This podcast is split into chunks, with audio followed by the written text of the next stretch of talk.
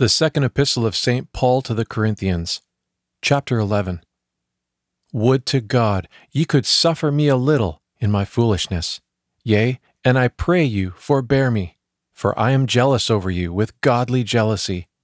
For I coupled you to one man, to make you a chaste virgin to Christ.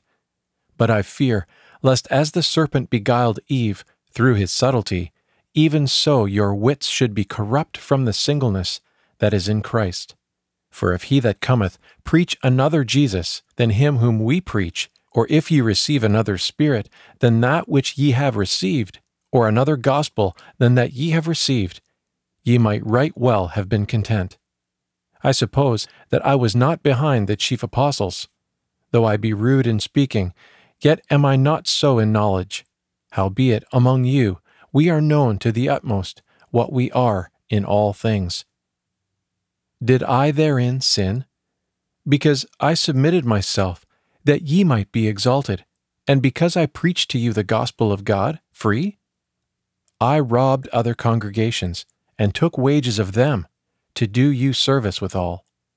And when I was present with you, and had need, I was grievous to no man. For that which was lacking unto me, the brethren which came from Macedonia supplied. And in all things I kept myself, that I should not be grievous to you. And so will I keep myself. If the truth of Christ be in me, this rejoicing shall not be taken from me in the regions of Achaia. Wherefore? Because I love you not? God knoweth. Nevertheless, what I do, that will I do, to cut away occasion from them which desire occasion, that they might be found like unto us in that wherein they rejoice. For these false apostles are deceitful workers, and fashion themselves like unto the apostles of Christ. And no marvel, for Satan himself is changed into the fashion of an angel of light. Therefore, it is no great thing, though his ministers fashion themselves as though they were the ministers of righteousness, whose end shall be according to their deeds. I say again, lest any man think that I am foolish or else even now take me as a fool, that I may boast myself a little. That I speak, I speak it not after the ways of the Lord, but as it were foolishly, while we are now come to boasting. Seeing that many rejoice after the flesh, I will rejoice also. For ye suffer fools gladly, because that ye yourselves are wise. For ye suffer even if a man bring you into bondage, if a man devour, if a man take, if a man exalt himself, if a man smite you on the face. I speak as concerning rebuke, as though we had been weak. Howbeit, wherein ever soever any man dare be bold, I speak foolishly, I dare be bold also.